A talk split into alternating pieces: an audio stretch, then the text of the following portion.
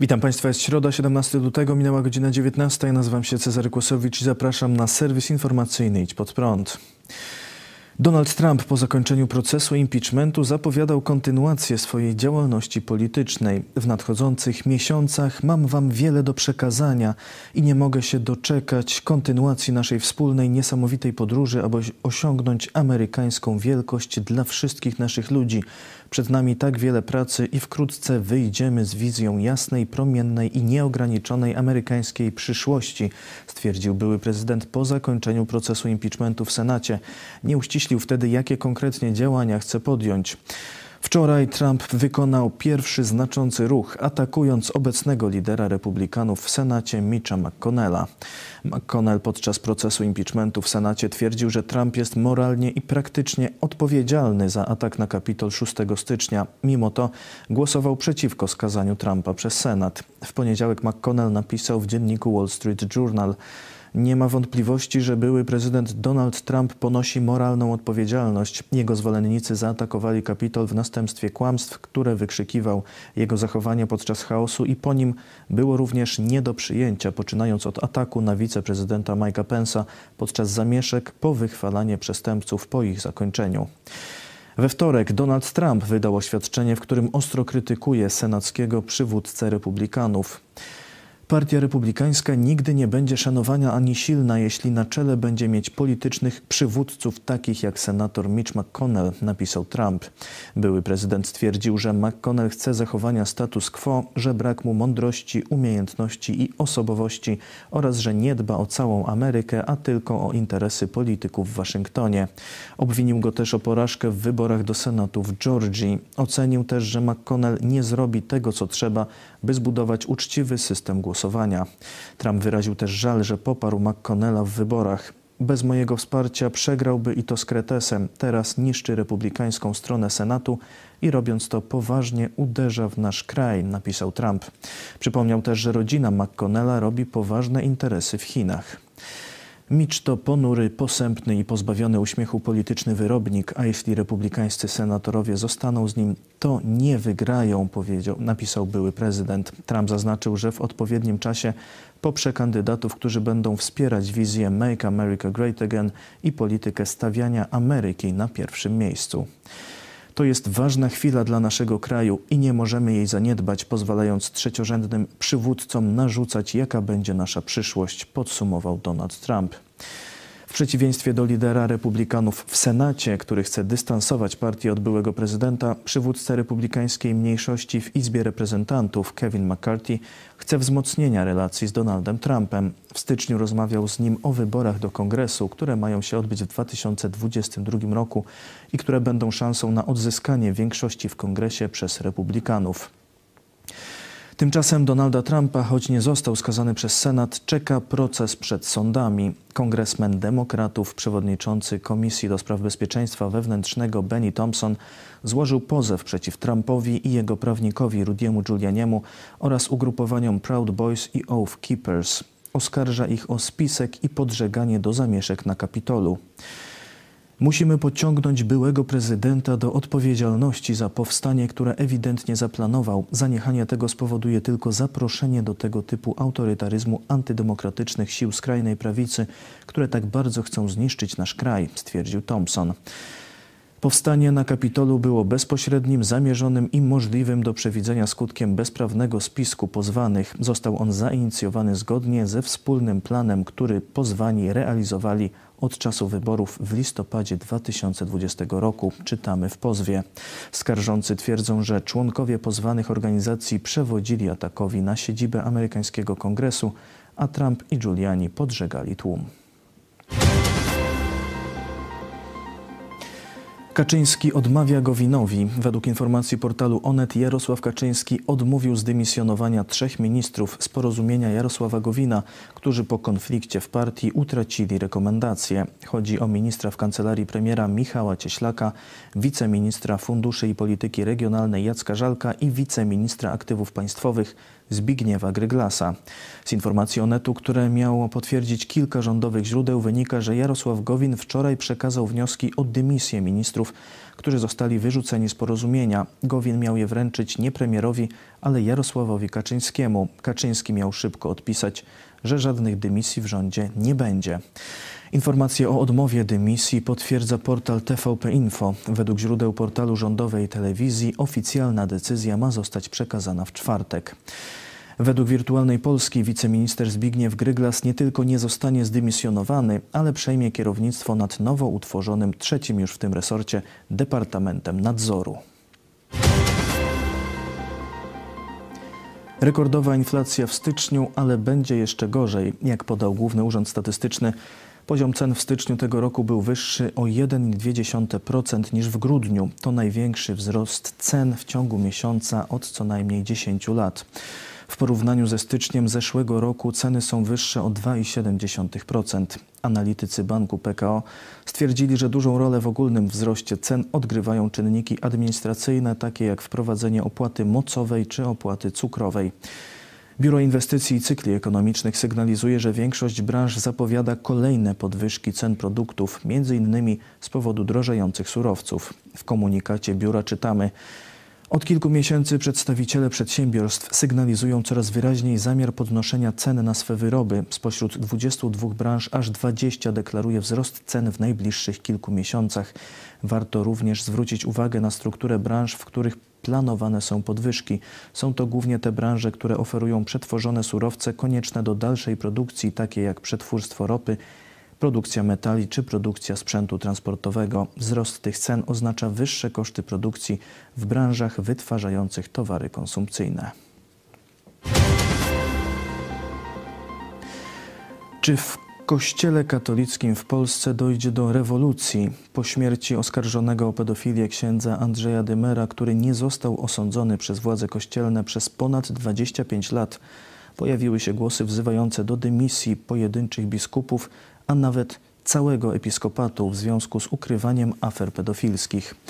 Znany publicysta katolicki Tomasz Terlikowski napisał na Facebooku: Ksiądz Andrzej Dymer nie żyje. On stoi już przed Najwyższym.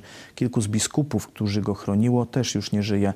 Ale to nie oznacza końca sprawy. Arcybiskup Andrzej Dzięga ma się nieźle, a zawiódł jako biskup. I to zawiódł nie tylko ofiary, ale także swojego kapłana. Metropolici szczecińscy, którzy wiedzieli, co robi ksiądz Dymer, są odpowiedzialni za cierpienie ofiar, za ich ból, za załamanie, ale są odpowiedzialni także za to, że ich kapłan nigdy nie poddał się terapii, że przestępca do końca otoczony był opieką i nie pozwolono mu nawet zmierzyć się z własną winą, ze sprawiedliwością. Gdyby arcybiskup Dzięga poczuwał się do odpowiedzialności za ofiary i za kapłanów, za Kościół, to jeszcze dziś złożyłby na ręce Ojca Świętego rezygnację z urzędu i przeprosił. To byłby dowód, że naprawdę wierzy, że naprawdę jest pasterzem, że naprawdę rozumie Ewangelię. Czy w to wierzę? Niestety nie, stwierdził Terlikowski.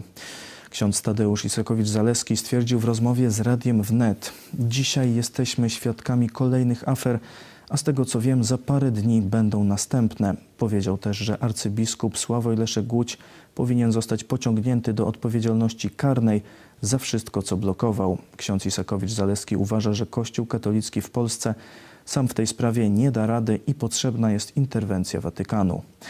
Dominikanin Paweł Górzyński w programie Newsroom Wirtualnej Polski stwierdził, że najlepszym rozwiązaniem dla polskiego episkopatu jest obecnie poddanie się w całości do dymisji i oddanie się do dyspozycji papieża. Czy tak może się stać? Zapytaliśmy mecenasa Artura Nowaka, obrońcę ofiar księży. Wszyscy mówią o tych dobrych biskupach i o tych złych biskupach. Wie pani, no Sprawa Dymera pokazuje, że tam nigdy żadnych dobrych biskupów po prostu nie było, no bo cała Polska wiedziała, kim jest Dymer, wiedziała, jakie piastuje funkcje. Jakoś nikomu to nie przeszkadzało po prostu. Panowie spotkali się na tych konferencjach Episkopatu Polski, waflowali się, e, żyli w doskonałej komitywie. Jakoś nie było z tego powodu e, żadnego problemu. E, nie, nie podadzą się nigdy do, do, do żadnej dymisji. Proszę więc zapomnieć, ich władza jest związana. E, to jest przede wszystkim e, właśnie taka pokusa władzy. Oni mają niepodzielną władzę w swoich diecezjach. To jest stały dopływ gotówki. To jest zbudowanie całej sieci pewnych, pewnych układów personalnych na tym dworze. E, I oni są tym zajęci i oni sobie tego po prostu nie odpuszczą, będą trwali po prostu do końca. O przyczynach kryzysu w polskim episkopacie mówił też Robert Fidura, były przedstawiciel ofiar księży Fundacji Świętego Józefa.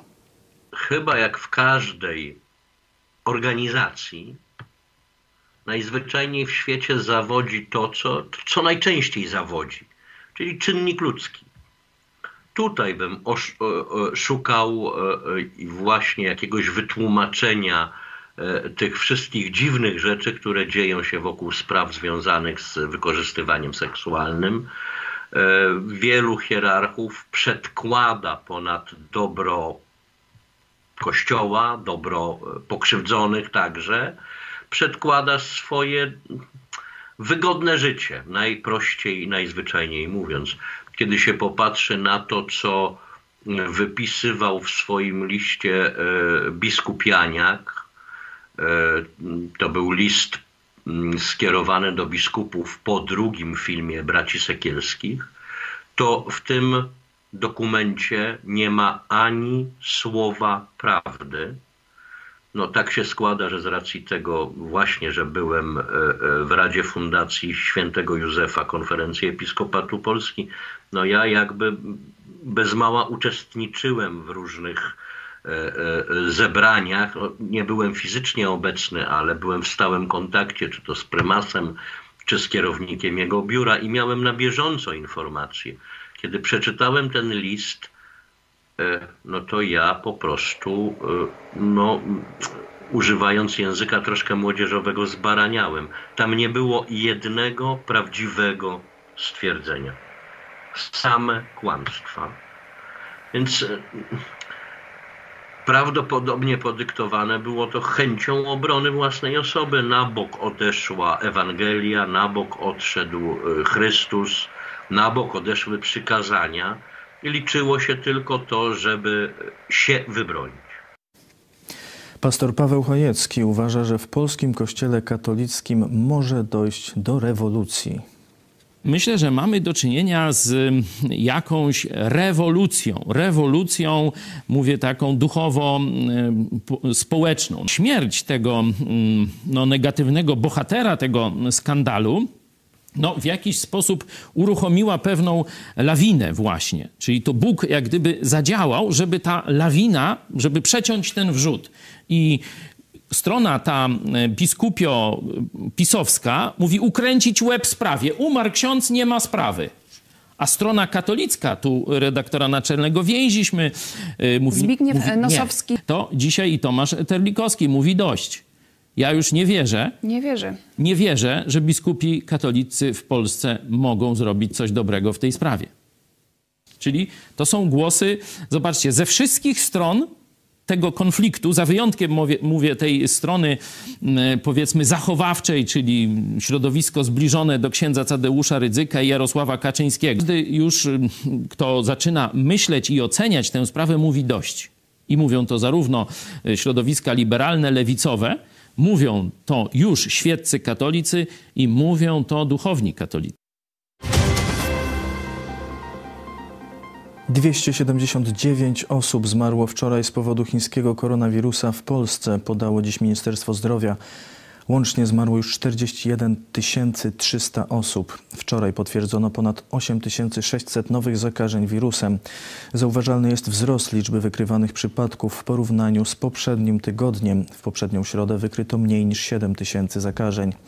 Liczba łóżek szpitalnych zajętych przez osoby zakażone wynosi obecnie 12 200. Liczba respiratorów wykorzystywanych do leczenia zakażonych utrzymuje się na poziomie ponad 1200. W Polsce wykonano już ponad 2 miliony 230 tysięcy szczepień przeciw koronawirusowi, w tym 107 tysięcy wczoraj. Dwie dawki szczepionki przyjęło już 691 tysięcy osób. Zarejestrowano 1950 przypadków niepożądanych odczynów poszczepiennych. Jak przekazała Państwowa Inspekcja Sanitarna, ponad 1600 z nich było łagodnych, objawiających się zaczerwienieniem oraz krótkotrwałą bolesnością w miejscu wkłucia. W raporcie poinformowano także o stwierdzeniu śmierci 15 osób krótko po szczepieniu. Pandemia koronawirusa z komunistycznych Chin pochłonęła już ponad 2 miliony 430 tysięcy ofiar. Tylko wczoraj zmarło prawie 10 tysięcy osób. Nową mutację wirusa zaobserwowano w Wielkiej Brytanii. Naukowcy z Uniwersytetu w Edynburgu potwierdzają, że pojedyncze przypadki zakażenia nią występowały na wyspach już w grudniu, a pochodzi ona prawdopodobnie z Nigerii. Badacze ostrzegają, że nowy wariant wirusa jest bardziej odporny na stosowane obecnie szczepionki. Władze brytyjskie ogłosiły, że rozszerzają obowiązujące pewne grupy obostrzenia epidemiczne. O milion siedemset tysięcy poszerzona została lista osób, którym zaleca się ograniczenie wychodzenia z domu do minimum. Łącznie to już ponad 4 miliony osób. Restrykcje obowiązują do końca marca i objęte są nimi osoby starsze oraz osoby mające poważne problemy ze zdrowiem, głównie cierpiące na choroby układu oddechowego, po przeszczepach i przechodzące chemioterapię, a także osoby otyłe i te mieszkające w obszarach zagrożonych ubóstwem. Rząd brytyjski potwierdził, że osoby objęte obostrzeniami mają pierwszeństwo w kolejce do szczepienia.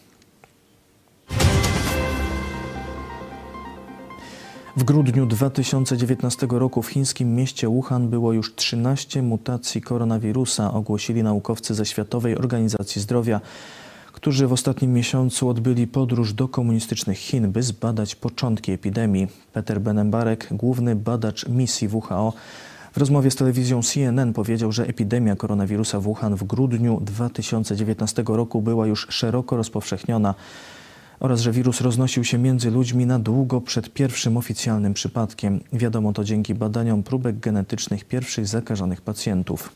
Naukowcy z komunistycznych Chin przekazali badaczom z WHO informacje o 174 przypadkach zakażenia koronawirusem w mieście Wuhan. Embarek twierdził jednak, że w tamtym okresie zakażonych mogło być już nawet tysiąc osób, przy czym ze względu na łagodny przebieg choroby nikt nie podejrzewał istnienia nowego wirusa.